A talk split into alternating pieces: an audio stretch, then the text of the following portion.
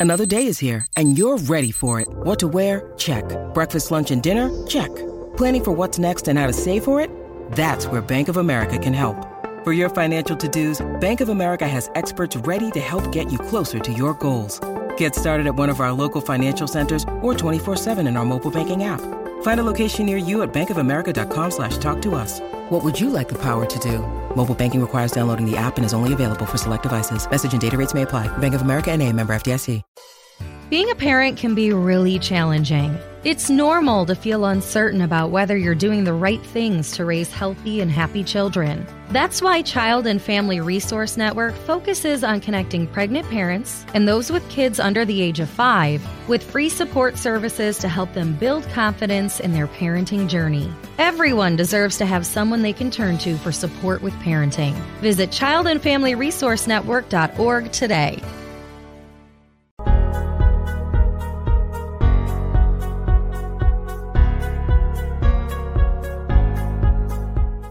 And what's up, everybody? Welcome in GC Live Wednesday episode of the show. He is Chris Clark. I'm Wes Mitchell. Chris rocking his old school rivals five star challenge Under Armour shirt. I have that exact shirt. Favorite of mine. Uh, welcome in. Glad to see you. Uh, glad to hear from you. If you're a fan out there, thanks for joining us, whether that's on YouTube, youtube.com slash Gamecock Central, on Twitter, which is at Gamecock Central or on Facebook, which you can find by just searching South Carolina Gamecocks on GamecockCentral.com. Or if you are one of our podcast subscribers, appreciate you joining us there. Wherever you're joining us, we do appreciate it and appreciate the support. As always, show is brought to you by Clint Hammond. He's our good friend over at the Mortgage Network. Check him out, clinthammond.com, 803 771 6933. If you're in the market for a new home, or maybe you just want to save some money, you can get refinanced a quick phone call. Uh, basically, Clint will uh, take your situation. He'll put together a package with a number of options for you, whether you want to maybe uh, have a little bit less as far as your down payment. Maybe you want a low monthly rate, so you want to give a little bit more as your down payment. He'll give you all your options. You can sort through and then figure out the best uh, option for you and your family. So, again, 803 771 6933 or clinthammond.com. Uh, Gamecock fans, Chris, I believe, are in a pretty good mood. South Carolina women's basketball, of course, a 62 to 34 win to advance to the third Final Four in school history. Uh, baseball team keeps on rolling. There was a time, honestly, man, last night, it felt like somehow the baseball team and the women's basketball team were like on the same page. Like they both literally just jumped out first quarter for women's basketball, first inning for baseball, um, just jumped on their opponents. And uh, you know, I, I for me, uh, we'll, we'll, go obviously into the women's basketball game first. Uh, for me, that that was like the the big takeaway. Other than overall, South Carolina just played great defense, but they were dominant to start the game, set the tone right off the bat that uh, this was not going to be an easy evening for Texas. And then they were dominant in the end, holding them to literally zero points um, in uh, the time they've had sort of the quarter format, which actually has only been since 2016, I think. But never been a team held to zero points in a quarter in the NCAA women's tournament. And um, actually, just total, even with the, you know, the entire time they've ever had the tournament, it is the lowest output for a half um, in Elite Eight history, with Texas having just 12 points in the entire half. So, Chris, uh, not not really anything at all negative that you can say about this performance. I know Dawn Staley was very quick to put on her coach hat and say, you know, we, we got to play better next week uh, or, or, next game, uh, which that, you know, that's what coaches do. And, and she may be right. Very, very good team awaits them. But for, for about 24 hours or so, I think South Carolina fans can just enjoy this and enjoy a uh, another trip to the Final Four.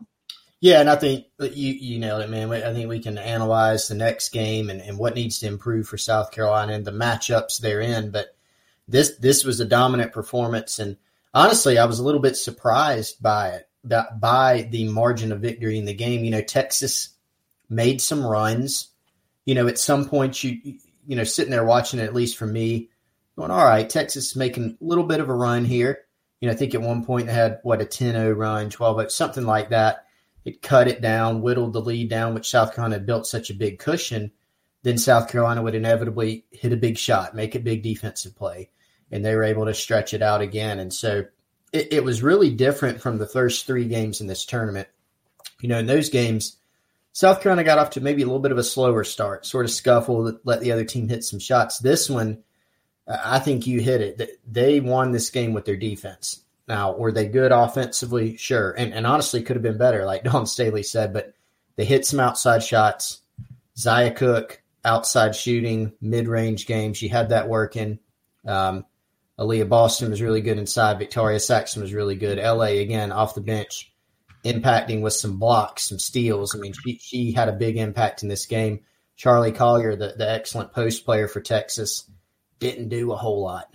You know, every time, I mean, that, that was the thing I kept going back to watching the game. Every time Texas possessed the ball, they had very few open shots. They got some here and there, and, and they made some, they missed some. But South Carolina's defense was really stifling in this game, and, and they made the most of their offensive possessions as well. So, really complete performance, really impressive performance, no doubt about it.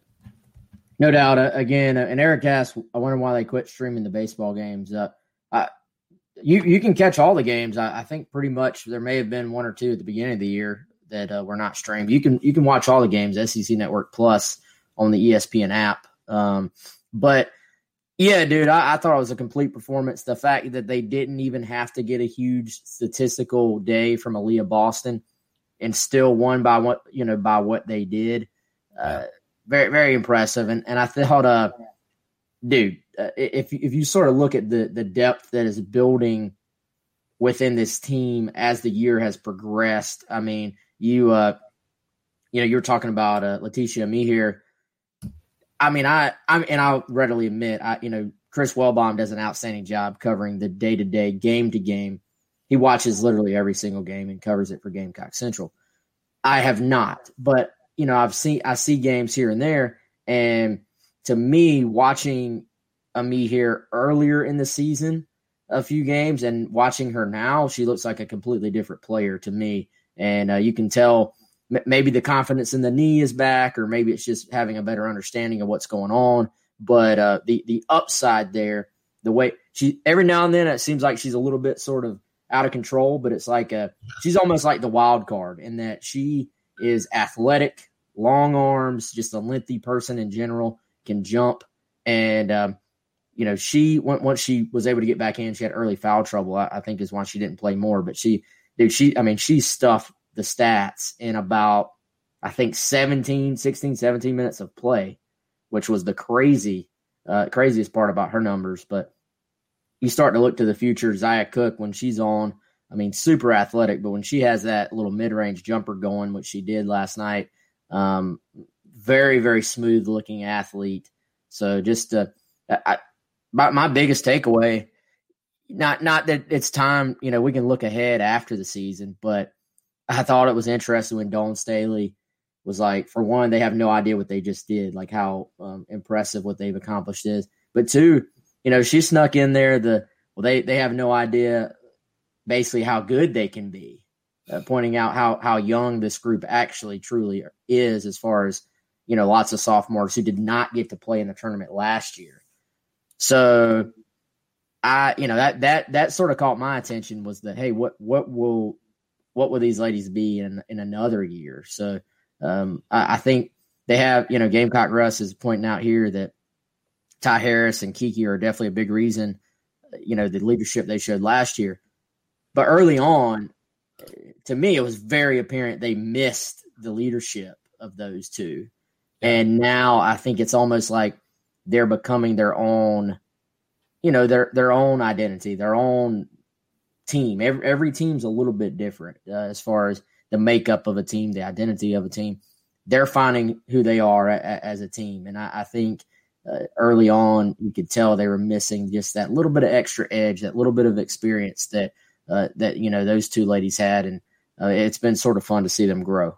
Yeah, and it's all about you know when when you're playing your best ball and when it when it comes together for you, and so you know, I, I don't know that anybody came into this year thinking that South Carolina was just going to run completely over everybody in, in, the women's basketball game this year. And, and, they didn't. I mean, they lost a close game in overtime to UConn this regular season. They dropped one to Tennessee, you know, to snap their SEC winning streak. I mean, inevitably those things are going to happen. Well, they've lost four games this year, Wes. And you would think every one of those losses is like the world was going to end.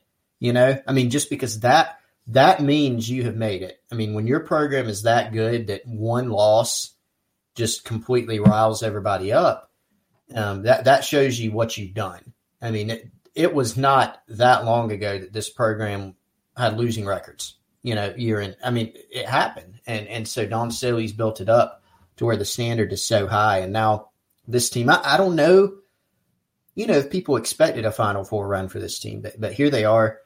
They're playing probably their best basketball. I think that was one of the best games they played all year against the Texas team that maybe maybe didn't have the best night, Wes, but their defense is what started it, like we said. And I think that was the exciting thing for Gamecock fans. And there were questions coming into this year because those three freshmen that you take off of last year's team, we all talked about that, right? Yeah, Harris and and and Kiki, but you added, you know, Zia Cooke and Beal and Boston said those those girls are going to be around for next year's team. Yeah, but they still again they missed out on that postseason experience last year. You were knocking off two very important senior pieces off that team. You needed some others to step up, and so they've done that. They've grown throughout the year. Destiny Henderson, Zia Cooke, you know, uh, Victoria Saxton's grown. L.A. as we said in the postseason's taken a huge step forward in the absence you know, of, of one of their more important players being on the bench with a leg injury right in time for the postseason, and the others have really stepped up. So I don't know where it'll go from here, but no doubt an impressive run so far.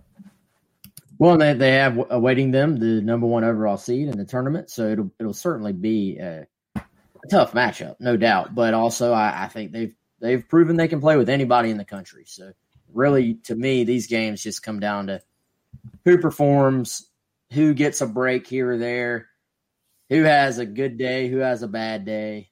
Um, so many variables, unpredictable variables when it comes down to one game, really in, in any sport. But uh, so that'll be fun. They made it this far. I think they have reached the point. You know, every, every single fan wants South Carolina to win the next two games and win the national championship. But they've they've already reached that point to where no matter what happens Friday, it's been a successful season for, for them. Now, they're not going to have that thought yet. Their thought is on a title. And I, I, think they rightfully believe they would have had every chance in the world to bring home a title last year, if not for things that had nothing to do with them, you know, with, with COVID and all this. So, um, fans, you can already be very, very proud of the result. Successful season. But in house, they're thinking one thing, and that's let's win this game and let's go beat what will probably be UConn and uh, and sort of get some revenge on them and and uh, and and bring home the title and go go straight through UConn to get it. So um, it'll be fun. Anyway, that's Friday, six o'clock. Um, six o'clock tip off, and the other game I, I, think is after the South Carolina game. So um, will be interesting. And with a win on Friday, South Carolina will play national championship on Sunday. Baseball, we won't go a ton into, but South Carolina taking care of business, business like win, got up big on Gardner Webb and, and just sort of, uh, you know, I, I would say kind of the, the rest of the game was not noteworthy. You know, there wasn't a whole lot noteworthy in the game. It was just a midweek take care of business, do what you need to do to get a dub type day for, for South Carolina baseball, Chris. Yeah, and, and I didn't. I tried to catch some of it. Wes didn't watch all of it because of you know the women's game going on uh, at, at, about the same time, but it did catch some of it. And um, you know, again, like you said, take care of business. The the pitching was solid. Came up with some big hits. Um, George Callil with a homer. How about that? Almost had one in the Florida series that ended up being a very important extra base hit. Just missed a homer in that series, so he gets himself a home run. Brady Allen with another one, and not surprisingly, Gamecock Russell loved this one. Home run for Wes Clark. I saw him point that out as soon as it happened. So another day, another home run for Wes Clark. And at one point, saw a stat. I think from Derek Scott via Tommy Moody on Twitter. Of course, those two doing a good job calling the game on the radio. And uh, Wes Clark at some point, Wes, he, his last four hits were home runs, I think, and five of the last six or something like that. So typically, when Wes Clark, as of late, when he's getting hits, he's he's getting home runs. So just just a dangerous hitter and continued that that pace last night. Yeah, and really they, they go into this weekend, Easter weekend, they will be on the road at Georgia. But um, they, they go into the weekend, I'm sure, feeling really good about themselves and, and with momentum. The uh, you know, I, I thought Colin Taylor, uh, you know, our, our baseball beat writer, I thought he he did an outstanding job uh, with the story he put out before the game yesterday, but just talking about the offensive approach and how they've sort of they've kind of dialed back a little bit as far as um, their approach at the plate, trying to go opposite field more, trying to um, it's basically the equivalent of taking a little bit off um, in order to uh, you know make sure you're you're not striking out. And but with that, the power numbers and the extra base hits and the doubles um, have still been there. So I, I think what we see is that they are strong there are several people in this lineup that are strong enough. Wes Clark being, I would say, the strongest, at least as far as the output at the plate, to to not, uh, you know, they can shorten up, but you're still getting extra base hits and home runs. So that's uh, that's very impressive. And uh, I'm looking right now at the updated stats. You have several guys hitting above 300 um, that are normal parts of the lineup, and then uh, another. So you got, let's see, one, two, three, four in Braylon Wimmer, Josiah Sightler, Wes Clark, Brady Allen, are all hitting above 300. Andrew Eyster right below it at 295. David Mendham at 269. And uh, Jeff Heinrich, who uh, doesn't hasn't quite had enough ABs to qualify to be in the little top portion, but is hitting 275. So really up and down the order, you've had you you know this team is just playing very well right now. And um, you know, got got a pretty good start, I would say, from Jack Mahoney as well. So just continue to show off the depth of um, ability within the pitching staff among this team. And I, I still say though, man, the guy that I circle that I feel like, and may, maybe I'm maybe I'm putting too much stock into something I was told a long time ago, but and a Major League Baseball scout who I happened to meet when South Carolina signed Brennan Milone, was like, this guy will be in contention for SEC Freshman of the Year. Um, he's like, this guy is that good of a hitter. And, you know, he, he started from the very beginning uh, of his time at South Carolina. He was injured last year, but obviously they were very high on his ability at the plate. This year, it just has not happened yet. But to me, that's the dude I circle and say, if he gets it going, then the lineup just gets that much more dangerous. And I think, you know, they gave him, I think it was it was Sunday. Yeah, they gave him a Sunday start against Florida. They're going to keep giving him his opportunities, I would think, mm-hmm. to get rolling.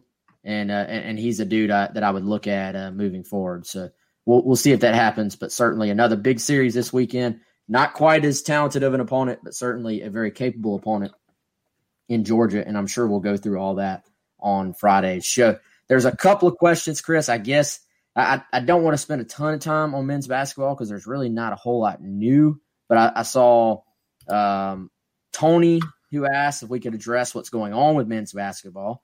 And um, then uh, the absolute basketball experience with Jamie Shaw. By the way, I'll throw a uh, I'll throw a shout out to Jamie if you're if you're watching this on YouTube and you're a basketball fan or want to keep up with basketball, uh, certainly in the state of South Carolina and basketball prospects, high school guys who are stars. Uh, subscribe, click click right on through and subscribe to Absolute Basketball Experience with Jamie Shaw. He does a good job on, on that YouTube uh, show and does a good job uh, writing for you over there at uh, Palmetto Preps as well, Chris. Yeah, no doubt, no doubt. Uh, Jamie does an excellent job contributing to a, a couple or few different uh, sites around the Rivals.com network. So you can check him out, PalmettoPreps.com, NCPreps.com. I think he's had some stuff featured on our Duke site, I believe, on Devils Illustrated. So really plugged in. does a really good job. And um, yeah, man, uh, you know, funny he mentioned Sidney Rice playing at the Strom. Um, I, Jamie, we, we probably were in the same gym at the Strom around the same time and obviously didn't know each other then. I, I remember one day I was at the Strom and saw Sidney literally jumped over a kid. And I mean, you hear that sometimes, right? Like he jumped over that guy, whatever. I'm being literal. It was a it was a guy who was probably about my size or a little bit shorter, so a big mismatch. And you would see football players up there playing basketball a lot. And Sidney, you know, it's some kind of fast break or something. He literally jumped over the guy. It, it was pretty absurd. So, um, heck of an athlete. And there was some really good. I mean, everybody knew Sidney could play because he was really good in high school at Gaffney. Remember when I was at Hanna, we had our best basketball team in a long time up there, and Gaffney came to Hanna in the playoffs and wrecked the shop, ruined their playoff, you know, chances in in maybe the second or third round, something like that. Sidney was outstanding, but some other really good hoopers that were that were more football players by trade. Sidney was more of a two true sport guy who was really talented on the hardwood as well. Well, the you know, I, I was at Carolina at the same time. There were always some pretty strong rumors that the football team believed they could put together a group that could actually beat the current at the time basketball team. Do you remember that? Like there, that was sort of that was like a rumor that that if they could pick their best five, that they could beat the men's basketball team. And the you know the that was Dave Odom years. The men's basketball team was very competitive at the time. That was when they uh, you know the back to back NIT wins. Um, they were coming off uh, a couple of years before the you know the, the, trip to to the big dance, and so you know it wasn't like they were a bunch of scrubs. But the, you look at Sidney, he was to me sort of the the guy that they would always point to, like okay, if there was a basketball team from the football team that would have uh, been the star of the football basketball team. yeah, yeah, I, I, think so. And and then a little bit, you know, once Cliff like Cliff Matthews is really good. When he enrolled, he was a good player. Alshon Jeffery, that was, you know, obviously even later than that, he was really good. But no, nah, man, I, I don't. I, I have look. I I do. I did hear that about the football team. I don't doubt that they thought that. I would have to they definitely thought that. They definitely thought it. I think, uh, yeah, and, and, Jamie mentioned Derek Watson. remember hearing some stories about him at, at the Blatt, but um, I I would tend to think, you know, if we're talking about 2005, 2006 era Gamecock basketball, I'm, I'm going to still pick the basketball team. That was Trey Kelley, who, for my money, was one of the most underrated players in any sport in Gamecock history. Brandon Wallace, Bryce Sheldon, who could light it up from outside. You had Dominique Archie, who was he was fun to watch, man. Dominique Archie, you remember him? You had Dwayne Day, who was a hoot. Brandis Raley-Ross, Evka. You had some guys. You had some guys who could play um, on that team. And then you go back, you know, the, the NIT run, you know, Tarence Kinsey, who played overseas for a long time. Um, yeah, so some really good players there. I, am gonna stick with the basketball team, is what I'm saying. My my favorite memory from back then, one of my favorite memories was um, Ronaldo Balkman had one of those little. you know where I'm going with this. He had so if anybody that was a student at the time knew this, he had I I don't know what they're called, but you know those little mini sport bikes that that it looks like a direct mini replica of like a, Yamaha motorcycle, basically. And Ronaldo Balkman, all six, eight. Is that that accurate? Yeah, yeah. All six, eight of him would ride this little mm-hmm. mini bike around campus, and he'd, he'd ride it on the road. He'd ride it through campus. He'd ride it on the sidewalk. He'd ride it wherever he wanted because he was Ronaldo Balkman. And he, I can't tell you how many. T- I lived at Bates' house one year, and Bates' house, they'd be like, Ronaldo Balkman is sneaking up the stairwell at Bates' house again. Hadn't checked in. Somebody go get Ronaldo um, because he was going over there probably to see some girl or hang out or something. I don't know, but um, that that guy was hilarious as far as just big man on campus. Oh yeah. Just doing whatever he wanted when he wanted. well, he he was um I have a couple of personal Ronaldo. So I had a class with Ronaldo Balkman. It was music and he was there sometimes. Um and yeah, he he was hilarious in there when he was there. I was generally in music class um, because it, it wasn't that bad. It, it, was fairly enjoyable. I don't remember much of it, but um, another one is he Ronaldo. I, I, I, guess was dating a girl that lived literally across the hall from me at Whaley's Mill. Anybody on the show that knows about Whaley's Mill, it's almost like a fraternity, uh, uh, like a secret society of people who who just know all about Whaley's Mill. And man, one day we were walking out and Ronaldo, I don't suppose he really had much of a plan about, you know, how he's going to get to class. And he didn't really know me when we saw each other. I knew he was there. And he saw me getting in my car, my Jeep, and he said, Are you going to class? And I said, Yeah. And, and not the same class, you know, mind you, you didn't, didn't know where I was going. I said, Yeah. And he said, Can I get a ride? Okay. So he got in my car, and, you know, this is one of the Jeep Cherokees and so with like a little push button door. And so he had to get in, and I mean the seat was all the way back in the trunk. I mean, it was still wasn't far back enough. He's got his legs out there, so I gave him a ride to class just randomly. I mean, he it the guy was hilarious. I mean, a different cat. Um, and you talked about being about Amihere being out of control for the women sometimes. I remember being at the games and Ronaldo would get the ball on a fast break, and everybody in the st- in the crowd is like, "No, no, no, no, no, no, no, no." he would just he would just sort of do his own thing, but man, he was um he was quite a character, quite a character. Yes, there. I'm sure there are some other really good stories uh, about Ronaldo on yeah. campus. Um, he actually he was randomly at Bates and randomly came to my room and took a shot on like my birthday or something. Um, I, I don't. It, it was it was wild. Like somebody was like, "Hey, this is Ronaldo Balkman." I'm like, he's like, "Happy birthday!" so, um, anyway, great great times, man. Great times. But current current basketball.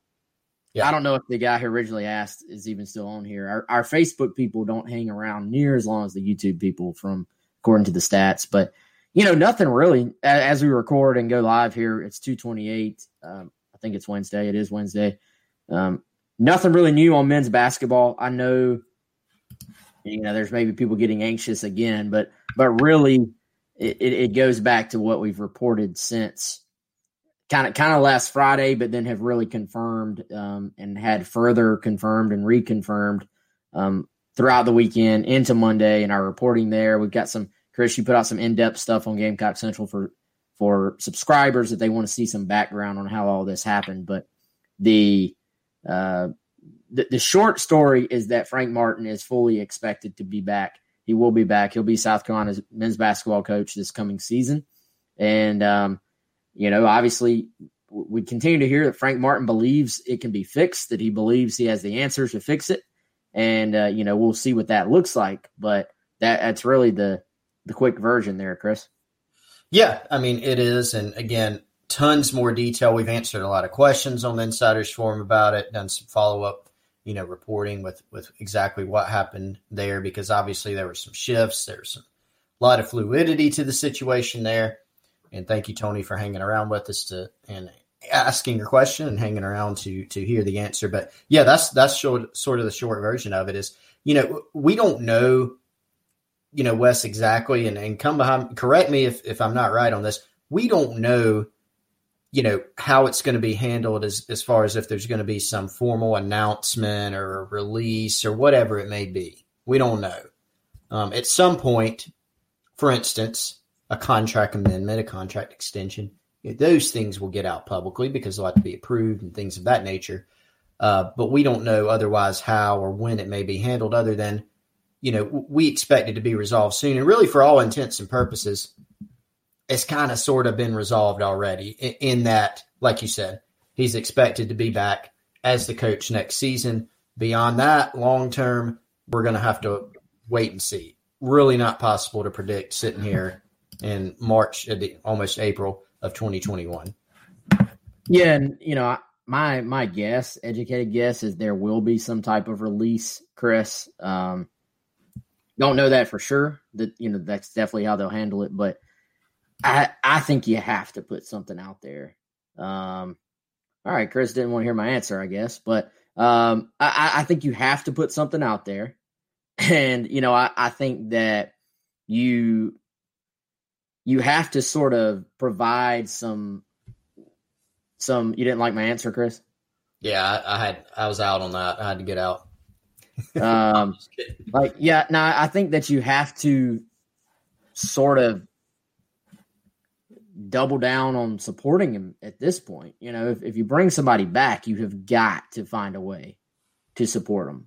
And uh, to me, part of that is putting out some some type of statement, some type of release saying, um, "Hey, this is uh, this is what's happening.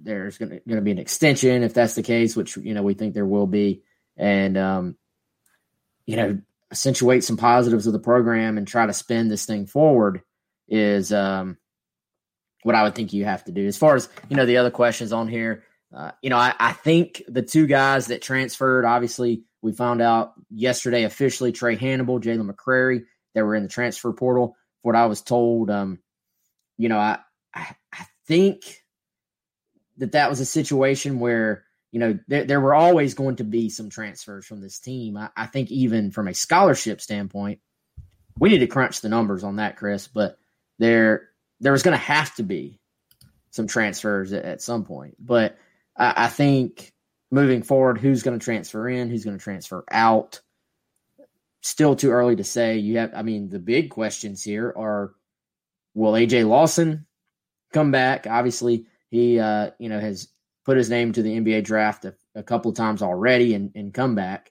And now Keyshawn Bryant is putting has put his name into the draft process, but has not hired an agent, which would allow him to come back as well. So I tend to think that's your two big first questions. What, as far as, is this another sort of restart for next year? Or do you have some some pieces to really build around? If you have those two guys back, you, you do have some pieces to build around. Um, and, and we'll sort of find out it was was this season more of a fluke than uh, than anything because there are there are some good players within this program if they are back. So um so I, I don't I don't know. We'll we'll see as far as transfers and all that stuff, man. Yeah, and, and it's sort of hard to know for sure right now because you do have you know we know two players that are out. We know some of the players that are um, entering the program via you know being signees. You know Devin Carter, Jacobi Wright, a couple other guys committed there. But then you have to look at you know, are, are, are there any more defections? What's the status of the rest of the team? We don't know the answers to that right now. And, and I know everybody wants to know, but there's just not any hard information on that right now. And so those things will play out. And then obviously that's going to set the course for other questions like, are there going to be any transfers or grad transfers? Don't know that yet, uh, quite yet either, Wes. So um, that's a big, obviously, the, the Bryant storyline is a big one. The Lawson storyline is a big one. Um, we we have heard, you know, that, that's the thing. There's been so many different versions, and all from reputable, you know, people who that we talk to behind the scenes that have good ideas of what's going on within the program or what could happen. But yet there there hasn't really been a firm consensus on which guys are definitely coming back, which guys are definitely leaving. Other than you know, Hannibal was not a surprise. Jalen McCreary, I know Wes was one that you'd heard. So none of those are a surprise, but there are several other ones um, that are sort of up in the air. Uh, Wes, I saw a couple things I wanted to hit on. You probably were going to hit on these, but just to make sure before we move on, I saw Frederick Cooper said the interesting part is the process involved in the decision that will come in due time. I assume you mean just how it unfolded, and JE talked about extending Frank Martin's contract and reducing the buyout by half. We actually had some info on that in that report, Wes reference for Gamecock Central subscribers. They covered both of those things. What what does a possible extension look like from what we hear? What is the process that led to all this? We actually had that for Gamecock Central subscribers. Uh, don't even remember what day that report came out, Wes. Maybe Sunday, something like that. Um, Monday. Monday. Yep. So that report came out, and we've got all that for subscribers. On GamecockCentral.com. So go check it out or come ask us a question on the Insiders Forum if you want more. And Wes actually has, very timely, Wes, a subscription deal for the people. Buy one month, get four months free at GamecockCentral.com. And Wes, that takes you up into, man, close to the football season, right? Yes, it, will put you right up on the uh, the start of the football season, I believe. Awesome. I'm not a a mathematician, but uh, but yeah, if you're if you're watching it, if you're on YouTube, you should see that comment come through where you can click it. If not, after the fact, just go to GamecockCentral.com. It's one of our front page stories right now. Make sure the code Carolina G's Carolina G's four Carolina G four is in there at checkout, and you can buy one month get four free. But if you click the link I have on the front page, it actually should automatically fill in that little code for you. Just make sure that it's in there. So, um, JE says, sign up. What are you doing with your life? I agree. Sign up. Or, like I said earlier, refinance your home with Clint Hammond. You're going to save yourself probably at the least a couple hundred bucks a month. Sign up $10 a month, Gamecock Central. Then you have another $190 per month saved. You can invest. Um, put it in some Bitcoin, maybe um, invest in AMC theaters, get some meme stocks, uh, buy, you know, start saving for a new TV, whatever you want to do. Um, there, there's just spend the 10 bucks on Gamecock Central. That's my only advice for you. But, um, that's where this is where I have to say I'm not an investment advisor. That's what all these guys say on Twitter when they tell you what to do with your money. Um, I'm not an investment advisor, but Anyway, dude, let's talk some football. Uh, South Carolina players speaking today. Today's Wednesday. South Carolina players also speaking on Thursday. Uh, defense today, offense tomorrow. Um, did did you listen in or see the notes from that, Chris? Yeah, sure did. Uh, wasn't able to listen in, uh, but caught some of the the notes, caught up on all that stuff. So I think I'm pretty well primed and prepped to be able to discuss the player availability today and some, some interesting stuff that came out of it. I think today. Yeah, what was your top thought, Chris? Well, my top thought was it was honestly one that just sort of made me chuckle when I saw it from uh, Colin Taylor on Twitter, and it was that Debo Williams uh, basically said his goal was to kill somebody on the football field, which someone nowadays will get mad about that. But um, no, I mean it's a guy. Look, we knew this guy. He's a very he's he's sort of like an affable guy, you know, but he he definitely on the football field is a pretty intense guy, which is what we've heard. You know, he's he's a guy that likes to be physical. He works hard, and so I, that was sort of the top thing. Quite honestly, man, that that stood out to me was just hearing Debo Williams say that. And that's not anything schematic or you know who's working at what position, but I, I just thought that that was a funny and interesting comment. It, it was, man, and that kid. I, that's one of my favorite actual interviews I've done this year. Was when I talked to him right after he committed. Um, I was just instantly. Some people, man, you're just sort of drawn to. Like they have personalities that you're like, this guy is a leader, and he, you know, he is a leader. And I, I think the guys, um, the guys really respond to him already. I thought that was interesting when he said, you know, Shane Beamer told him when he first got here. He said, "You have leadership qualities. You can lead even as a newbie, even as a you know a freshman. You don't have to be a senior to be a leader." So uh, I think you're already seeing that he fits right in that category you know, him, Marshawn Lloyd, Luke Doty as, you know, a few of the hardest workers on the team. They all sort of fit into the same category as far as putting in the extra work needed. And, you know, I, I thought, let's see, there were a couple of other interesting things he said. Um, he, he is very, he, very much knows where he came from as far as Delaware. Like he's wanting to put on for his state. He mentioned he didn't think there's maybe been anybody from Delaware to, to play SEC ball, which I I don't know if that's true. I'd love to see if that's true. That's crazy. Um, because really you're gonna have two guys from the state of Delaware this year. Obviously, Marshawn did not play his high school ball in Delaware, but still, um, the comments about his nickname, um, how and he, he said, "I, I want to be the better Debo," and um, then he said, if, if there's a Debo that comes after me, he should want to be better than me. You know, sort of, uh, he, he, said he wants to live up to that name, obviously, with Deebo Samuel. And let's see what else. Looking through my notes. Oh, and, and I, I liked his evaluation of of Marshawn Lloyd uh, as a guy who knows Marshawn and has really watched him play since he was in middle school. He said Marshawn is, is electric. He's talking about how as a 12 year old, Marshawn's out there jumping people, much like you said Senior Rice was earlier. And Chris, he, he said basically the way he described it, I thought was really good. He said, You never know if Marshawn's going to run around you or run through you. He said, The guy does things I've never seen before. And it that keeps you off guard. You're trying to tackle somebody that could has this repertoire. Um, you know, he he said he's got so much in his arsenal that he's just very difficult uh, to get to the ground, and, and predicted that this is going to be one of the best duos in, in, the country. So obviously, some love uh, for Marshawn Lloyd. Those two guys are tight, but I, I thought that was a good little evaluation there. It was, and, those guys, you know, they are tight. They seem to. It's almost a running joke now. Uh, my, our man Kevin Roche, uh, I hope he's listening now. He he texted me yesterday because, of course, Marshawn is helping out, uh, trying to help South Carolina recruit Tykee Smith, the West Virginia transfer safety, who um, you know is supposed to you know do a virtual visit with South Carolina this week. And you know, just sort of joking about how Marshawn seems to know everybody from up there. If they're from Philly, Delaware, Maryland, wherever they may be. And uh, he, he does not actually know everybody, I don't think, but maybe a safe assumption to make. But just, you know, a couple guys in Debo and Marshawn that they're sort of cut from the same cloth. They're both very, you know, Marshawn Lloyd's talked a lot about Delaware and being, you know, very proud of that.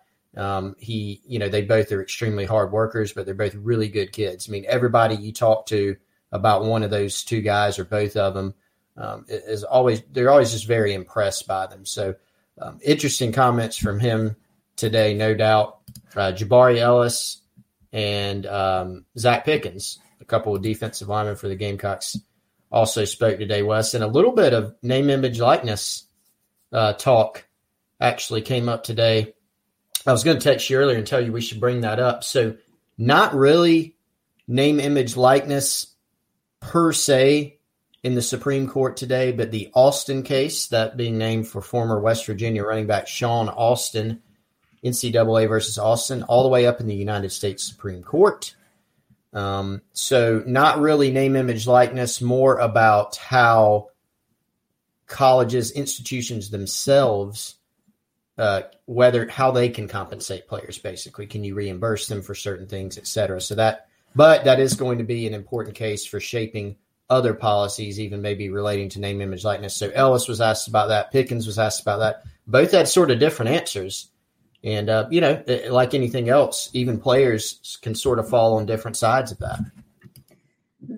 They they did, and um, you, you know, Chris, it it was kind of I don't want to say uncomfortable, but it was sort of both both guys who were asked that didn't really seem to want to have some strong opinion uh, towards that. I, I, think they both, you know, Jabari said, "Yeah, we should get paid," but it was sort of, you know, I, you know, I see both sides, um, and he he almost, uh, you know, expounded a little bit more, but then he decided not to and said, "I'm just going to leave it at that." Pickens, you know, was like, you know, I get it. Everybody would love to be paid. I think was sort of his his point, but he was like, "Hey, we we sort of do get paid." in a way indirectly by our education education, which is sort of that's the argument of the people who think players should not be paid. Is how you know they get a free education, free um, you know lodging, free meals, et cetera, et cetera, et cetera. So um, it was interesting to sort of, and that's just two guys. Uh, you know, every, everybody's going to have an opinion, but neither one really jumped to want to to answer that type of question. I think, and you know that that jogs my memory, Chris. It seemed like one thing that was very interesting to me hearing, you know, Debo Williams talk, hearing, you know, Jordan Strong talk, and even hearing, you know, Jabari Ellis talk about his decision to come back. Um, you know, Zacch Pickens talking about how he was never going to transfer out. He was never had never had any thoughts of leaving, but just their appreciation for being at South Carolina, sort of the gratitude. I know that's something that Luke Day preaches quite a bit, but uh, let's see if I can find it. He he basically Debo Williams said that um, you know this was an opportunity of a lifetime for him. Uh, Jordan Strong was talking about how uh, how thankful he was to be at South Carolina. gave Kristen Coggins a shout out, talking about how he told her, you know, I'm going to be my, I'm to be your best friend when, um, you know, when when I get there. And, and, now he's put on like 20 pounds. Is up. I thought that was an interesting note. Jordan Strong up to 237 pounds because you know that's something we had wondered: is he going to be an every down type guy or a pass rush specialist in the SEC? So 237 pounds at this point. It's only March 31st. That's probably a, a pretty good sign for, for him and a sign for, for him to be able to help South Carolina this year. But uh, quite a bit of uh, of sort of uh, thankfulness for being at South Carolina from some of these kids.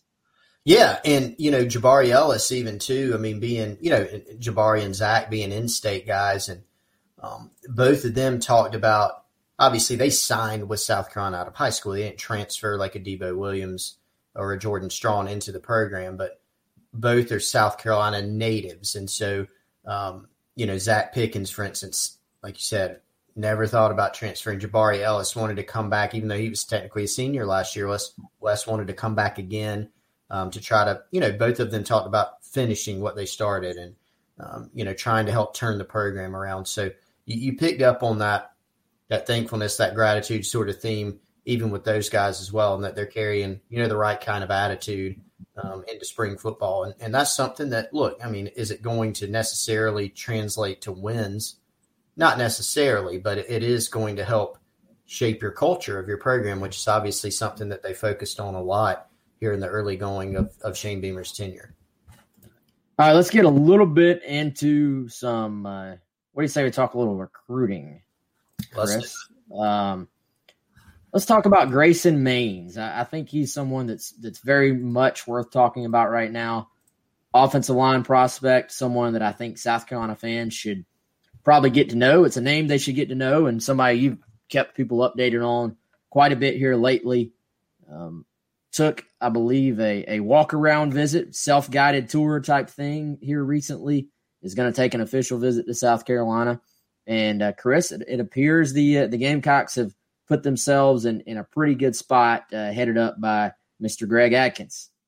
Yeah, no doubt. I mean, Maines is one of the guys that, that South Carolina jumped in on uh, after the staff changeover, after Adkins was hired. And it became pretty evident that he was going to be someone that, that the staff was going to pursue pretty hard. And so Adkins has done a good job with him. Shane Beamer, of course, going to be in touch with all the all the top targets on South Carolina's board. So, um, you know, Maines narrowed it down pretty quickly to where he's going to keep other schools in the mix, but Tennessee, Michigan State, South Carolina was, you know, they they were the schools that really were in his top three. He left things open to a degree, but didn't want to stretch things out. It doesn't appear super long. Wes actually told us um, after his that that self guided tour that you mentioned that he might even decide in the next week or two. And so obviously, that's a pretty good sign for South Carolina uh, because you know they they just got a visit. He's even talking about, if possible, being able to go back to South Carolina for the spring game,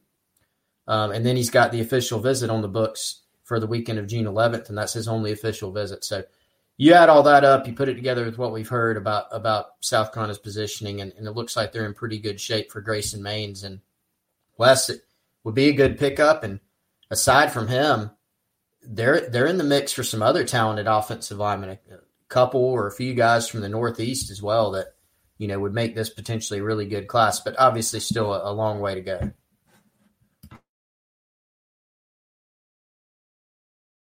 Um, had a question here about the uh, the facilities and what recruits can and can't see right now, and you know, really, Chris, the, the way it is right now, you can kind of see anything that is not restricted to just any stranger walking up to. So, you know, I, you know, you, you think may, maybe some of these visits uh, around the country kids take, may maybe a door to the to the dorm area just happens to be open when you walk up. You know, like you can you can sort of the, the, the big thing is that the coaching staffs themselves are not allowed to come out and and take you around and, and show you the place. So, uh, you know, it's very different from a regular visit, but you can go walk around campus. You can walk up to the stadium.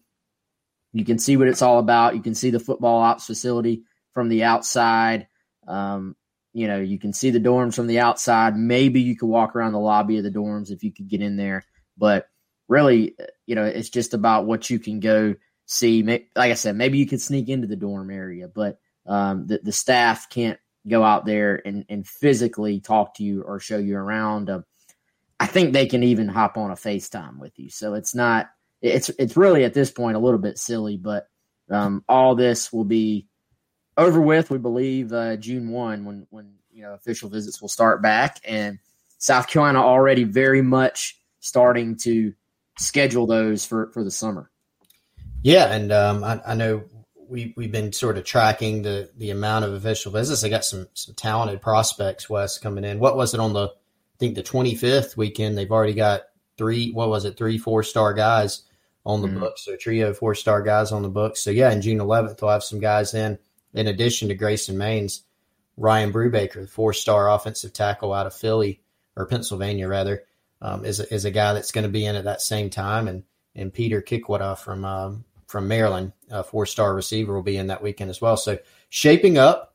Um, and yeah, to go back to the question um, that, that was asked there to get a little bit more specific, I know for Grayson Maines, he just mentioned, hey, I saw the stadium from outside.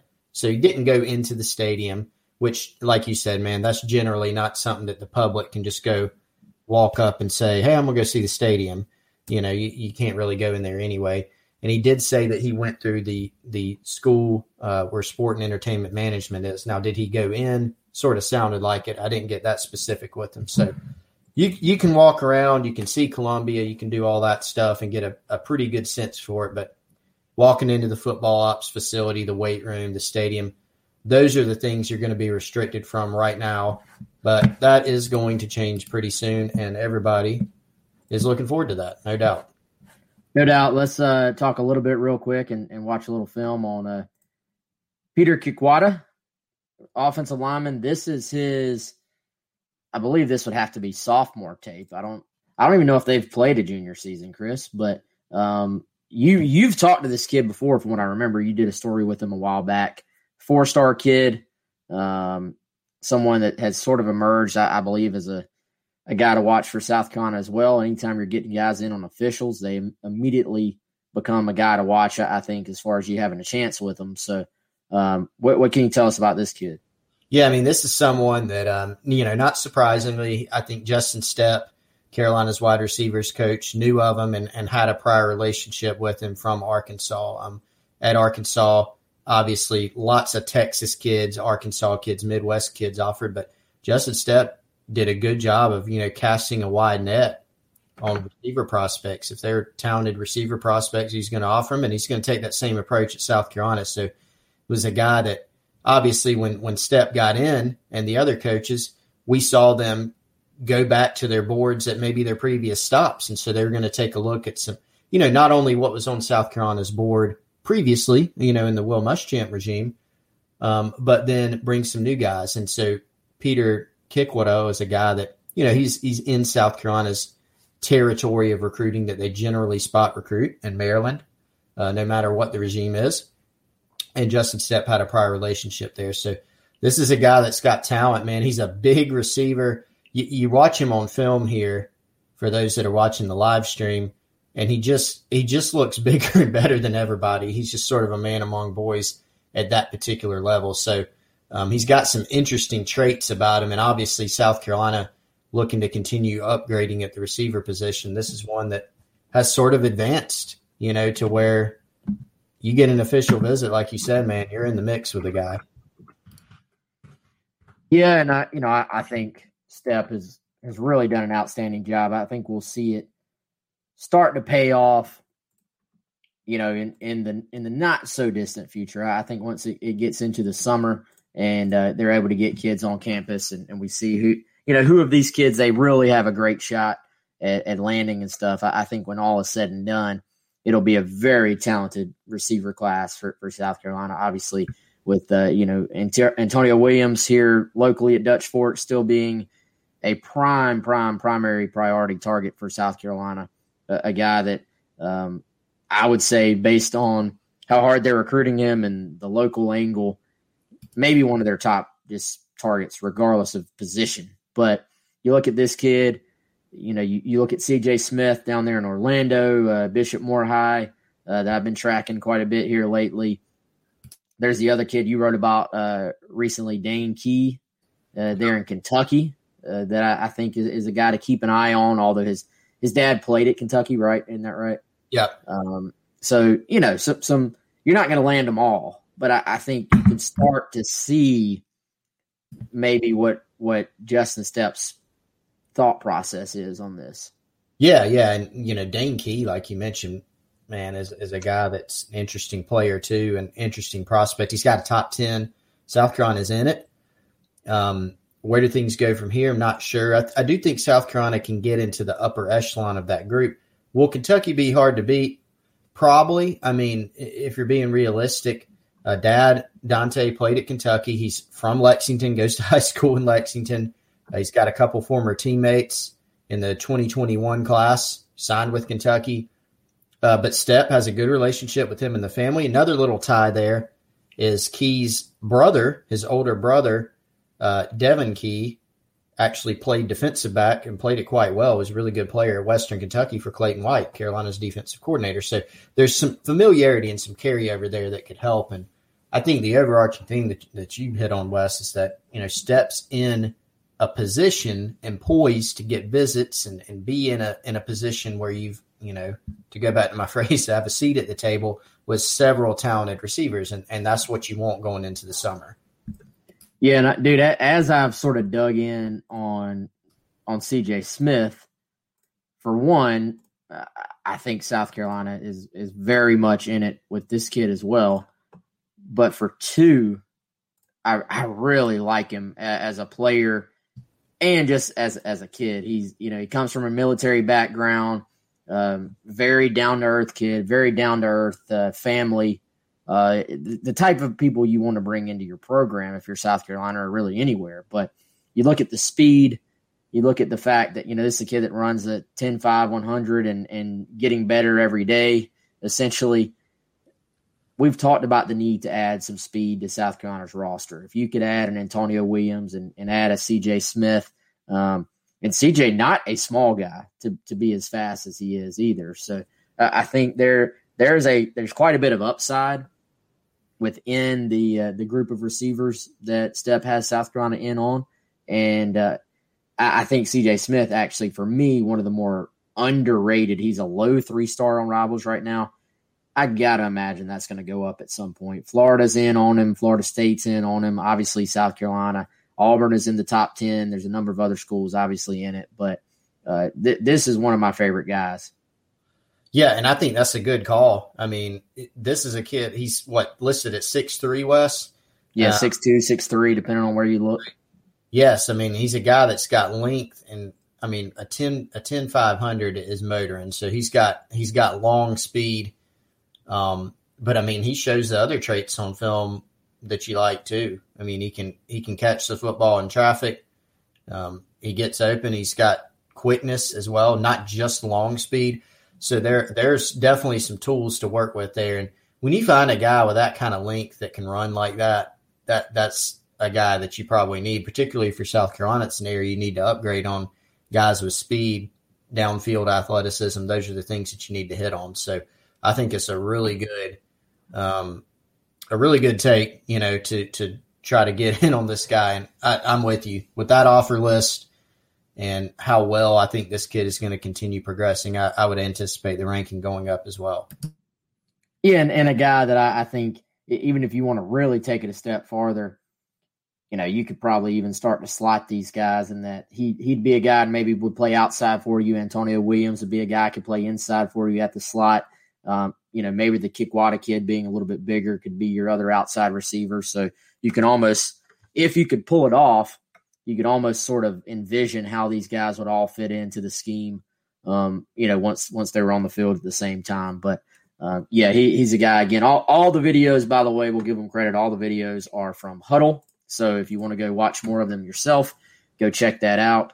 And uh, if you want to read more on your Gamecocks, uh, go to GamecockCentral.com. Again, got a special going on. Go go check that out. Go read Chris's uh, novel on the Frank Martin situation. There's a, a lot to to cut through. Um, very interesting situation there. If you didn't read that on Monday, go check that out. And uh, Chris, you got any closing thoughts, man? Are you good? I think I'm good today, man. Lots, lots to hit on the show today, but I think we we got through a lot of it, and I really appreciate the interaction from everybody today. Yeah, appreciate everybody supporting us as always. Appreciate the uh, support on the show and on Gamecock Central and all of our our chatters. By the way, if you're if you listen after the fact, we love it. But try try to come join us live so you can throw your questions in there. You can meet some of our now infamous chat folks there as well and, and come hang out. And one, one day we're going to do this in person again. And um, we can maybe meet some of you guys, uh, you know, in person. But Chris, good stuff as always. For Chris Clark, I'm Wes Mitchell. We'll see you all on Friday.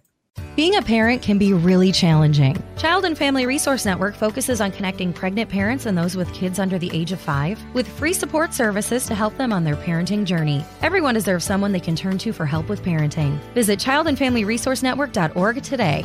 Hello, it is Ryan, and I was on a flight the other day playing one of my favorite social spin slot games on chumbacasino.com. I looked over the person sitting next to me, and you know what they were doing? They were also playing Chumba Casino. Coincidence? I think not. Everybody's loving having fun with it. Chumba Casino is home to hundreds of casino style games that you can play for free anytime, anywhere, even at 30,000 feet. So sign up now at chumbacasino.com to claim your free welcome bonus. That's chumbacasino.com and live the Chumba life. No purchase necessary. Group. Void prohibited by law. See terms and conditions. 18 plus.